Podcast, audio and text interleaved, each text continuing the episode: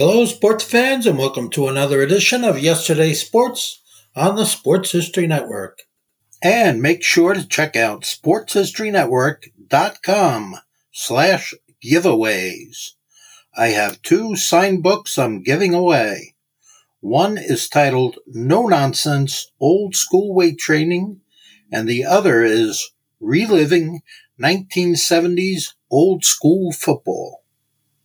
This podcast is part of the Sports History Network, your headquarters for the yesteryear of your favorite sport. You can learn more at sportshistorynetwork.com. Hey there, sports history fan. This is Arnie Chapman, aka the Football History Dude. And what you're about to hear is a three part conversation that's going to be released throughout this week as we get closer to the NFL season. We have Mark Morthier and Dave DiPaolo. Mark is a host of Yesterday Sports, and Dave has been on Mark's show numerous occasions as old time buddies because of sports history. Basically, primarily their love for the Dallas Cowboys. And they both happen to live over on the East Coast. So that's where we're going to have this little crossover event because we're going to air this episode. Well, not just this one, but all three parts over on Yesterday Sports as well as the Football History Dude podcast. You'll be able to sit in on this conversation between Mark and Dave kind of like a fly on a wall. Now, part one talks about Dave's experience heading to Dallas to take part in Super Bowl 45 festivities, and then they're going to get into the main meat and potatoes of the thing that's Super Bowl 10. So, let's get right into it. Uh, I had a really cool Barry Sanders and a couple other Lions ones, but I know what you mean. I, I let it get bent, so I should have kept it in that stiff uh, holder like you're talking. The only thing is those holders get really yellow. Yeah. And, um, you know, but the, I have, well, I just pulled out a, I, I have a rare one that's, I guess they're only uh, two years that they took a team picture and actually put him in a pennant. And I got him from that guy. He used to come up from the, uh, he used to come up from Texas. He used to come to White Plains, New York for the regional show. It was the only once a year he would come up and he would have a lot of stuff that nobody else would have. And when I went to that Super Bowl down there, he was there. Rick Haskins, that was his name. And I went up to the table and he looked at me and I looked at him and, I, and he looked like I know this guy. And I go, Do you remember me? And he goes, Yeah. Go, Where do I know you from? I go, You used to come to the national show in White Plains, New York. And this guy had all kinds of stuff. And he had pennants. He had a lot of pennants. I bought a ton of pennants from him over the year. Yeah, that's a sharp. But, but you know, You said you went to the Super Bowl. What you said you like? Were you just like were around for Super Bowl week? when yeah, when Pittsburgh played, um, when Pittsburgh played uh, uh, Green Bay, they had it down in Dallas, and I said, "Let's." I said to my buddies, "Let's go down," because I like just going down there. But we didn't go into the stadium. I wasn't going to pay those prices for the. So we went and watched it somewhere. And the fact that the guy that we watched it, he owned a restaurant, and he actually knew Tom Landry's son, which turned out to be kind of a crazy thing. But anyway, um, we, we were there for the whole week. It was wonderful. And the, the best thing about it was the weather was lousy. If you Oh, I- remember that yeah. Super Bowl, This ice, where- ice was falling off the roof. Somebody was trying to sue Jerry. It was tremendous. anyway, um, the, the uh, people started showing up on Friday. And so Wednesday, Thursday, we had all this. And I, I had talked to a guy who was putting on a thing with Randy White. And I said, well, make sure you tell him I'm coming because they even remember me. And they canceled everything. Everything got canceled that Super Bowl week because of the weather. Emmitt Smith was supposed to appear somewhere. Mel Renfro was somewhere. Every and they weren't even putting it out that it was canceled. So my buddy Al calls up the radio station while we're in the car, and then at the last minute he gets cold feet and he hands me the phone, his phone. He goes, "Here, you, you talk. You're used to this." so I started talking to the guy. He says, "We came down from Connecticut." I says, "People are driving off the highway left," and I'm not even kidding, left and right. They were driving off the highway, and I said, "This is a disgrace." I said, uh, "You know, the, uh, we drove up to the casino in Oklahoma, Oklahoma." So that was canceled. Randy White was going to have something there. And believe it or not, the guy that I was talking to who was hosting the show with Randy White, he actually recognized my voice. He called me up on my he had my cell phone number. And he goes, Was that you I just heard on the radio? And I says, Yeah. I says, We my buddy was calling up and we wanted to talk about how everything got canceled and they don't even tell you that it's canceled and the people are driving off the highway and and he, he started laughing and, and he says we're not really prepared down here. We don't have any, any salt or sand and everything else. And they really were driving off the highway. We saw at least 15 cars go right into the ravine. Like they were driving like it was completely normal like it was dry. And so it was quite a week but it was we had a lot of fun. The nfl experience was pretty fun and you know, we did all that stuff. We Tom, they had the Tom Landry, his his wife donated all these personal effects, and it was called the Tom Landry uh, something, and it was at the Cotton Bowl. That's where they had it, and it was indoors at this thing. It's like a big art gallery, and it was the personal collection. That's what it was called. Had his uh, coat on from from this game. Uh, remember the Eagle game, Mark, 1980, the cold game up there in Philly? Yes. NFC Championship. He had that coat with the fur. They, that coat was there. Then he had a, a couple of other. I think he had the sweatshirt from the ice game. He had that hooded sweatshirt on underneath the coat. Yep. There was quite a few th- huge pictures of Landry with his kids when they were young. They were made. They were probably thirty, probably forty-eight by forty-eight, maybe three feet wide, four feet high. These massive black and whites. They were tr- crisp. They were tremendous. And that was probably, it was two bucks to get in. How about that? Two bucks. it was probably the best thing I did all week. It was absolutely phenomenal. It really was. It was, it was great. Even my buddies, they're not cowboy fans. They, they loved it. They thought it was great. So that was, uh, yeah, we went down for that, but, uh, it was we, we had we had a lot of fun. Was, we went to the stadium. We did a tour, and nobody was there, so they let us hang around. We were doing all kinds of stuff. like people, it was listen. Not only did it snow, it was bitter. I'm never cold. I like the cold. But I like the winter. It was bitter, bitter cold, single digits, and we were kind of not really even dressed for ourselves because we didn't bring a lot of heavy clothing for that.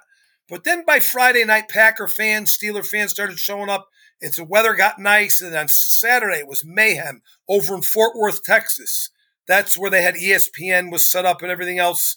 It was over like in the uh, stockyards area, the old Western uh, with the wooden side. It was great. We had a great time. It was good. But that Tom Landry collections thing was absolutely tremendous. Had all his rings, college, and, and, and his, his ring from the service, and had a lot of stuff from the service there that you would never see. It was very, very, very interesting. It was good. You would have, Mark, you would have enjoyed it because you like the old stuff. Sounds like it, yeah. Terrific. Yep, you would have had a blast. Sounds like a great, great place. We almost never made it down. We had to go over to, uh, we had to get over to, uh, believe it or not, we had to go to Newark. All the flights got canceled up here in Connecticut. The lady said, we can't get you out until Wednesday. What? Wednesday? We got stuff to do. I said to her, we got to get out of here. My boy, it was six in the morning. I was half. I wasn't even. I had about two hours sleep. I said, we got to get it. Out. We got to get out of here. I said, let's go.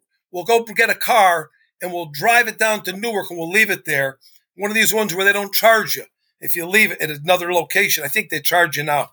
You can't get away with that. But at the time, we were able to do it. We rented a little car, drove it down to Newark from two hours from my front door to the Newark airport, almost on the dot. We got a plane. We actually got an earlier plane. We got there earlier than we wanted to get. But if we waited here at Hartford up at Bradley Airport, we wouldn't have got out for two days. That's what they were. That's what the lady was claiming. We got down to Newark. It was all rain. There wasn't a speck of snow anywhere. Huh. That's how we did it, Mark. Yeah. Yeah. you have to do what you have to do. mm-hmm. it was good, even though we didn't go to the game. It was it was still good. But I did watch Super Bowl ten. I told you during the week I wanted to rewatch yeah. it, and you know I know you say Pittsburgh was the better team that day. I I, I know you were saying that the Cowboys weren't even supposed to be there, but uh, they gave them. They could have won that game. I'll put it to you that yes, way. Yes, they had. They had.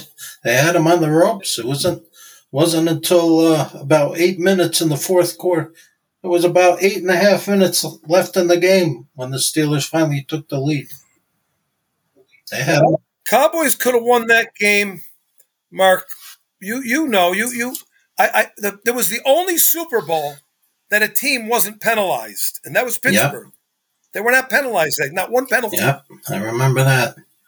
I remember the opening. And I, I found I found two or three penalties rewatching the game. I know there was there was a clip on Mel Renfro, blatant clip on him on a on a play. There was two terrible calls. We'll get into this if you want to go over it quarter by quarter. But there was two terrible calls in the second quarter. They called these plays dead.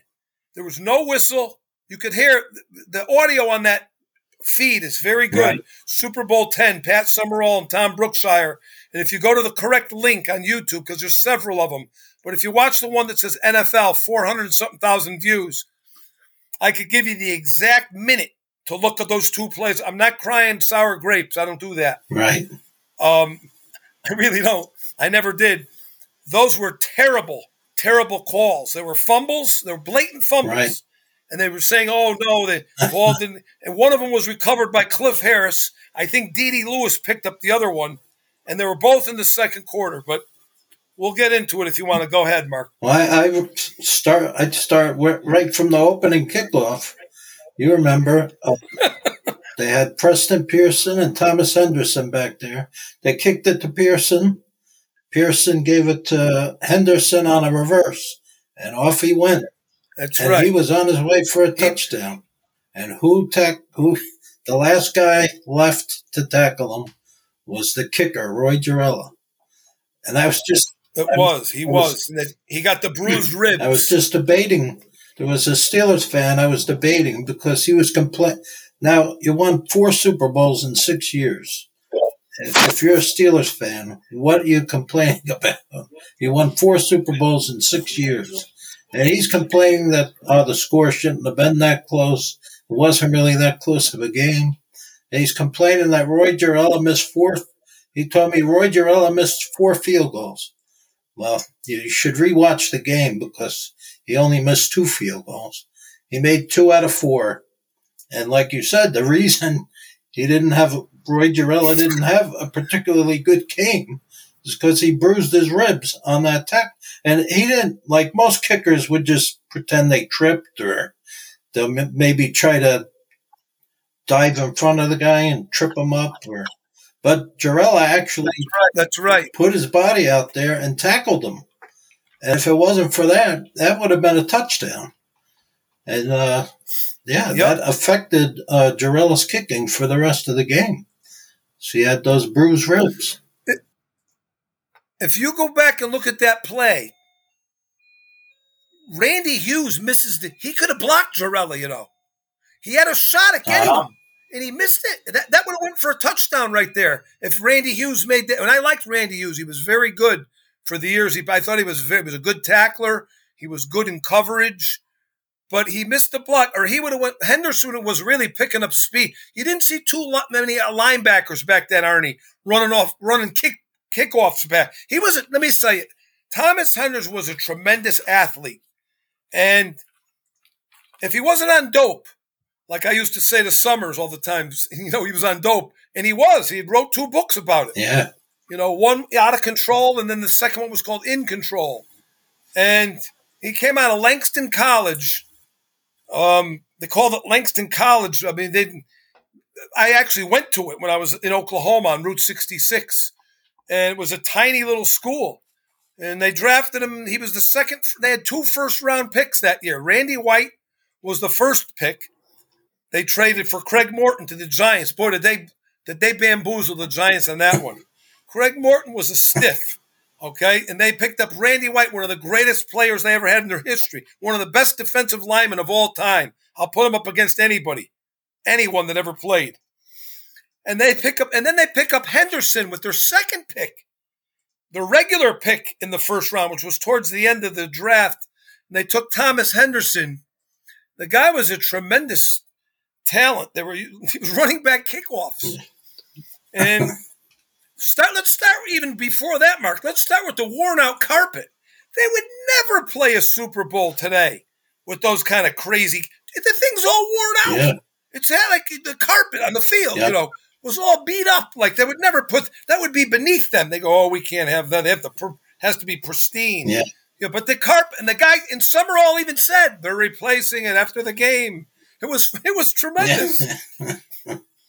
the other play, uh, which I'm sure you remember, everyone remembers this because a very famous picture on the cover of Sports Illustrated. That amazing catch that Lynn Swann made. That was with, I'm just checking my notes here, two, that was with 253 left before halftime. Now, what many people don't re- remember about that catch is Pittsburgh. That I think that was that was a 53 yard completion.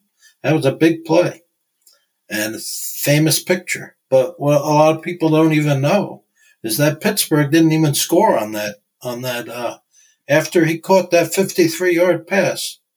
They got in position for a field goal, and Gerela missed it. So they came away with That's that, right. that famous catch, famous picture on the Sports Illustrated, and they didn't even get a single point from that. And a lot of Nope. You're right about that. Yep. Of, You're right about that. You know, I made some notes because I as I watched the game, like as the game seemed to go on, the Cowboys lost a little steam. Do you agree? Like well, I think they're on both offense and especially on offense. Their defense held up. yeah. But on offense, something was and Pittsburgh was really putting the heat on them. Well, they they put the heat on them right from the beginning. Uh, they were putting the heat on Staubach, and I think that really affected them l- later in the game. Like you said, uh, some people say they got c- too conservative because they had the lead towards the end of the third quarter. Some people say, oh, they got too conservative, but every time Staubach went back to pass, he was getting uh, rushed. They were all over him. So The first series, right? They opened up in the first series and he fumbled the ball. Yeah. And LC Greenwood came piling in Right. on him. And, you know, they had good field position. They should have at least got a field goal out of that series. They wasted that. That nice kickoff return by Henderson was somewhat wasted. Yeah, it was three and out. It went You know? three and out. That was uh Um, and, and there was another. There was another. Uh, there was another play in the first quarter where they ran a trap play with Robert Newhouse, Right. and they popped it open in the middle. They were getting. They were getting a Lambert on the, some of those early trap plays. They were fooling him. Who Lambert was very good. As much as I don't care for him as a person, he was excellent Yep. as a player. He was getting fooled. And if if if the Cowboys see they had Preston Pearson and they had Robert Newhouse, those were the running backs. Pearson was great out of the backfield, it's like as a third down. They would call him a third down specialist today, Arnie. You know, he caught a lot of, and you know what? He was the only guy on the Cowboy roster that came from another team. Everybody else was homegrown on that team except Preston Pearson. And of all teams, he came from the Steelers, the team that they're playing in the Super Bowl. so Preston Pearson was good, and but Newhouse was good too. But he had he didn't have any speed on that. If you watch that trap play, if that wasn't like Tony Dorsett, he was gone. That play was a touchdown. You could see it a mile away. Yeah. But Pierce, uh, but uh, Newhouse was just wasn't that quick. But they were working with what they had. That's the way it goes. Right. You know what I mean? But they were fooling him in the beginning, and um, you know, by the end of the first quarter, oh, I think it was the second possession in the first quarter. They Staubach hit Pearson over the middle, and I believe uh, you could correct me, Mark. You'll know that was the only touchdown Pittsburgh let up in the first quarter all yep. season. the announcers mentioned that. Yep. The whole They made it look easy. The Cowboys. yeah. somebody cleared over the middle. Pearson ran through, and Staubach hit him on a nice and just ran, he just ran in for the touchdown. It was the only points touchdown, That's right. Not points touchdown that Pittsburgh allowed in the first quarter for the entire season, and the Cowboys made it look Yeah. easy They did. And they held the lead. because you. T- I wanted to look it up, Mark, before, but do you know? be- Before they got to the Super Bowl, they played Minnesota in the Hail Mary game, and then they took the Rams apart out there in Los Angeles. What I don't even want the point spreads in those games. I, I I wanted to look it up. I didn't look it up with the point spreads in those. I know they were underdogs. The Cowboys were big underdogs against the Rams. I Oh, know that that. was a tremendous Rams team. and they didn't. Oh, they just completely dominated the Rams that that. That was one of the best games I ever saw the Cowboys play. That game against the Rams, they just tore them apart, and it was in Los Angeles, the uh, Coliseum. And they were heavily, like you said, the Rams were heavily favored. They had a great season. They mauled the, the Cardinals in their uh, the divisional playoff game. The Rams mauled the Cardinals, and Dallas just took them apart. Like they were the, the Rams No, were never in they- the game. Another. They they uh was that Pat Haden, Uh, quarterback for the Rams? I think it was. I think Jaworski played in that game too. Jaworski. Oh, They had he? James. I don't know if Haden played in that game. They had James Harris. I think James Harris started, and then I gotta I gotta rewatch I gotta rewatch that game, but I, I know I'm this. sure. what what the deal was, Arnie, was th- the Cowboys brushed. I know that the uh, 49ers used the shotgun in the 50s, but it hadn't been used since. So it was 20 years in the past since anybody had seen this shotgun, Arnie, come, you know, formation. And all of a sudden, Landry dusted it off to give Staubach a little extra time. And they used it all season long. And they ran a couple of plays, like a shovel pass. They were very, it was I think didn't Landry get Coach of the Year that year, Mark? Yeah, I think it was the only time. 19 I think that was the only time he ever got Coach of the Year. He he he really got innovative that season. And so these things that we saw in the playoffs, the Rams were very Oh, yeah. confused. I mean, the Cowboys. I what was that thirty six to six? Thirty-seven to seven. Yeah, thirty-seven. Thirty seven to seven. Jaworski took over. Just t- took them apart. Jaworski took over at quarterback. They started James Harris, and Harris threw a couple interceptions. Then they put Jaworski in, but they just they just mauled him. They tore him apart in that game. Now the other, Yeah, it was a great Right. game. And when they got to the Super Bowl, you know, Pittsburgh. I, I I didn't look it up, but they were they were probably favored by at least a touchdown, don't you think? Something probably like that. at least, yeah, at least. And uh, I'm surprised there wasn't more, really. But Landry always said that was his most enjoyable season of coaching because he, he really No, he, he he used he used to talk about that. You're right. He mentioned it several times. Um, I was I'm just looking. I remember as the second quarter started, Bradshaw took off on a run, Right. and you could really see how fast this guy was. People sell this. Let me tell you. When you talk about some of the best quarterbacks of all time, people always leave him off the list. You don't really hear Bradshaw get mentioned. And then I he's kind of got he got a little crazy this year with some of the stuff he was talking about. He got a little like politically correct with the stuff in the studio with some of the stuff. I don't really agree with some of that stuff, his views, but as a player, he was very, very tough. He took off on a play, and Brookshier said he had 4.5 speed, which is hard to believe. I don't know if it's true. I don't know if they were exaggerating with some of these things that they're talking about, but he was very, very fast, Bradshaw. A lot faster than you would think. Yeah. Yeah, he ran a lot early in his career. He ran a lot. And he struggled. And he was very tough. He could Oh, take a yeah. hit. Do you know what I mean? He took some brutal, brutal hits, He got, knocked Bradshaw. out of that And he took one in this game. he got knocked out of that game at, at uh, the end of the fourth quarter. On that pass that he threw Yep. to, to Swann. Larry Cole. Yep. Cole. And it, it went into halftime. It was 10 to 7 with the Cowboys right. leading. And um, those two plays I want to tell you about in the second quarter. One was a path to John Stallworth. Okay. And as he was coming down with the ball, it came out of his hands. Like the ball, the, he hadn't even hit the Right. ground yet. His, his, um, his knees or nothing had hit the ground. The ball came out, and somebody picked it up for the Cowboys, and they they said, "Oh, the play is over." And Summerall and Madden just like kind of went along with it. that's today. That would get questioned. That would get questioned to, to no end today because you know how they are with this and this. But back then, they just said, "Oh, the this and this and the what a what a play by Stallworth. But no, the ball came out and the Cowboys had picked it up. And and then that was that's it. If you go to that exact game that I'm telling you about, where it says NFL Super Bowl 10, I think it shows the Lynn Swann catch in the little right. thumbnail. And it says um it says four, um 400 and something thousand views. If you go to 35 minutes, right. right at the 35 minute mark, you'll see that play. And then if you go to the 56 minute mark, you'll see the next one I'm talking about. And that's what Larry Brown, the tight end.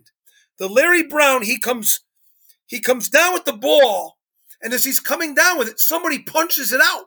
The ball comes out and Cliff Harris, I think, or, or D.D. Lewis, one of them, jumps on the ball.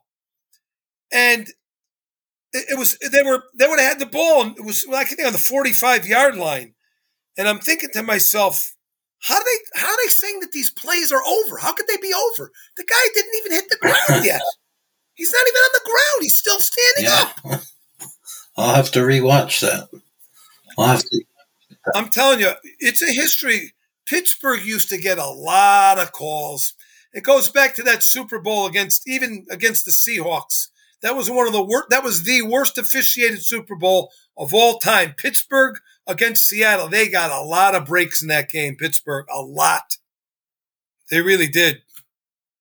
And they got a couple of big ones in this game. If you go and watch those plays, I'm telling anybody that listens to this, there's anybody listen, you go back and type in the type in the darn times that I told you.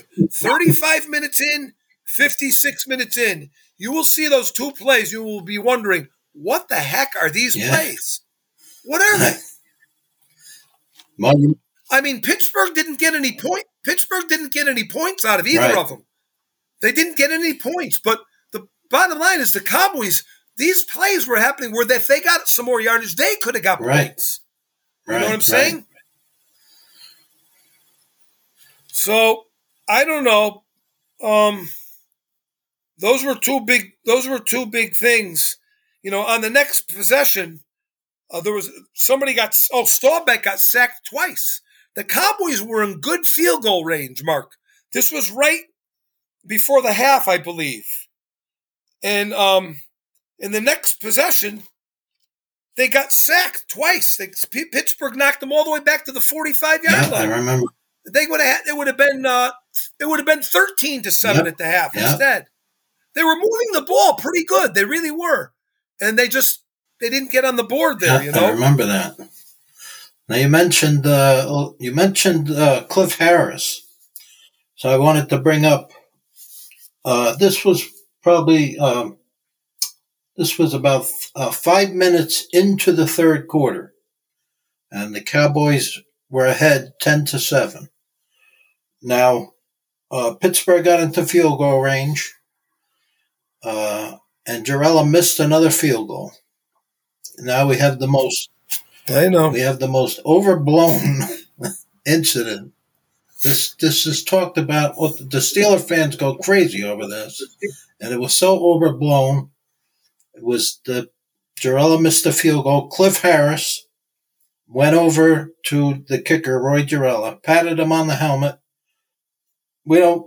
I don't know if he ever, you know, revealed what he said to him. It could, you know, he probably just said, you know, thanks for helping us out by missing the kick. He patted him on the helmet. Now Lambert sees this, and I don't blame him for, you know, defending his teammate. He grabs Cliff Harris, throws him to the ground. Then uh, Jethro Pugh from the Cowboys, defensive tackle, comes, escorts Cliff Harris off the field. The referee escorts Lambert off the field. So that nothing escalates. That's what they're supposed to do. They break it up, they get him off the field, and they go back to the game. So, but now, years later, Lambert tells tells all the Steeler fans that he was responsible for firing up. You know, our team wasn't playing that well, and because of that incident, I fired up my teammates, and then we started playing well which is a bunch of baloney because uh, they were still winning. You, you, you, it was they were still winning. You know those. It's just Do you remember, Mark, those Super Bowl highlight uh, that they do at the end of the year yeah. where they would, uh, John Facenda narrated him. He brings it up on this highlight thing. And he says, he, he yeah. same thing. He talks about Harris, he, this, this. If that ever happened today, let me tell you what would happen. They wouldn't have saw Cliff, Cliff Harris pat the kicker on the head. First of all, that's not even really anything. They would have missed it, which they did, kind of did. Everybody saw Lambert throw Cliff, Cliff Harris to the ground. He flung him right down to the ground.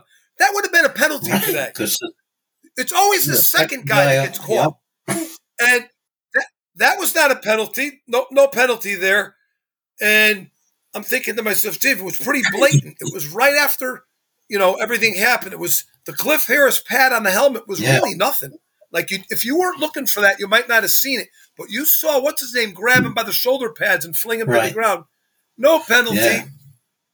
You know what well, I mean? That, that wasn't really what. what I mean, it, it, that really wasn't what bothered me so much. It was that this this uh, myth, you might call it, that that Lambert, you know, the whole uh, the whole uh, outcome of the game was decided there. You know, like the whole game changed at that moment, which is a bunch of baloney because the Cowboys were still leading 10 to 7. And what really changed that game was that blocked punt. What was that? The beginning of the fourth quarter, I think, right? What was that? It was. What it was, was, his name? The uh, Mitch Hoopes. yeah, that was the Cowboys punter. Uh, I can't remember the name of the the player who blocked the punt. Was it Glenn Edwards? I don't think so.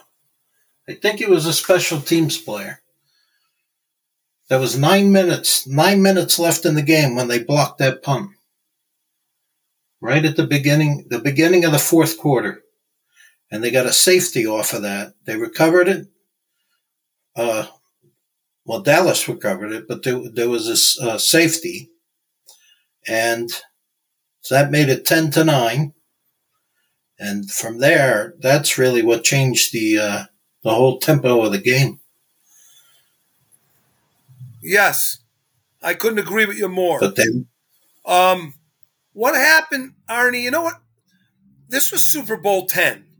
And so, up until that point, you know, Arnie, the consensus of Super Bowls were that they were boring this is what was going on. They were all boring. That's what people would say. The only really close one, I guess, if you want to say, was Super Bowl five, where the Cowboys lost in the closing seconds, but there was eight or nine turnovers in that game. But it was still a very entertaining game. 16-13. It was a very close game. But all the other Super Bowls were not that competitive. So when Pittsburgh played Dallas this first time, even though Dallas was the first wild card team to go to a Super Bowl, they were saying Dallas doesn't understand a chance because Pittsburgh was the reigning Super Bowl champs. They won Super Bowl nine. And so that's the setup for Super Bowl 10, really. You know, if you, if you look at it in that way. And and they were very good, Pittsburgh, but the Cowboys had a lot going for them. They they had a lot of momentum. They beat. They were coming off that big win against the Rams.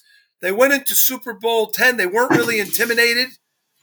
And that's the line that they used in that uh, highlight clip. Sporting to Jack Lambert said, We're supposed to be the intimidators. Remember yes. that, Mark? He said, We, that's what he said. Dallas was kind of intimidates, and we're supposed to be the intimidators, he said. So, according to Lambert, that's what he, he claims. He claims. He stated well, their that. defense was already, uh, Pittsburgh's defense was already playing tremendously. So, I don't know how he figures, you know, that that incident, that stupid little incident where he threw Cliff Harris to the game, changed the whole tempo of the game, and all of a sudden our defense started playing well when they had already been playing well the entire game. Both defense. Uh, uh, yeah, well, you you said it was ten to nine, and the Cowboys had a free kick. After you get a safety, you got to kick the ball. So the Cowboys punted the ball away, and the Steelers returned it to the Cowboys' 45 right. yard line. And the Cowboys held them to a field That's goal. That's right. So it was still, they just took the lead. It was 12 to 10, Pittsburgh. Yep. But that that was a great defensive stand by the Cowboys. Yes. Um, by holding Pittsburgh to a field goal. But even more impressive was the next series when when the Cowboys, excuse me, couldn't Pittsburgh got the, that Cowboys got the ball back. I think it was Glenn Edwards that stepped in front of Staubach and he returned it to like the Cowboys 10 yard line. And once again, the Cowboys held him to a field Right. goal, Arnie. It was very, I'm telling you, the Cowboys defense was getting very Yeah. tenacious. Very tenacious. Oh, it was a tremendous defensive game. Both both defenses played tremendously, and there was some really hard hitting. The hitting was vicious, and like like you say, uh, By, they held them two ti- two times. They held them to a field goal, fifteen to ten. by the by today's standards, Ernie, pe- people would call this game boring. okay, but back then, like defensive battles were very appreciated. I think, and this was a there was not a ton of scoring, but there was enough stuff going back and forth. You know, to have the ball like that on the side of the, and then again at the ten yard line, and the Cowboys defense really cracked down. They were trying to run the ball. Uh, did they throw a pass on that series, Mark? Do you remember? Or was that? I think they threw one pass out of the three think- downs. Yeah, I think they threw one. I can't remember. But I'll tell you another another uh, big play. That was the first. It was actually the first play of the fourth quarter. There you go. Part one of Super Bowl 10 with Mark and Dave. Now tune in tomorrow to hear about that crazy first play of the fourth quarter they were talking about. And what's the best way to do that, you ask? Well, gotta make sure you mash that little subscribe or follow button on your podcast player choice. That way you'll be notified as soon as the episode releases. But for now, dude, I'm through if you're through. This podcast is part of the Sports History Network, your headquarters for the yesteryear of your favorite sport. You can learn more at sportshistorynetwork.com. Hey there, sports history fan. This is Arnie Chapman, aka the Football History Dude, and I wanted to thank you for stopping by to listen to another episode here on the Sports History Network. Our podcasters are passionate about uncovering and sharing sports stories from yesteryear. And if you didn't know it already, we have over 30 shows across the network covering all sorts of sports history topics. In fact, here's a glimpse into one of our awesome podcasts here on the network. Hello, football friends. This is Darren Hayes of the Pigskin Dispatch podcast, and I'd like to invite you to the portal of positive football history, Pigskin Dispatch and pigskindispatch.com. We talk about everything that centers around the game of American football, expert discussions, the origins of the games, the great players, teams, and coaches, and more, and some great guests and insights from experts. We have new episodes three to four times a week, and you can find us on sportshistorynetwork.com, pigskindispatch.com, or your favorite podcast provider. How about that? I bet you're super hyped to go listen to that new podcast, right? Well, to learn about this show and all the other podcasts on the network, head over to sportshistorynetwork.com forward slash podcast. Again, that's sportshistorynetwork.com forward slash podcast. Head over there today to find your next favorite sports history podcast.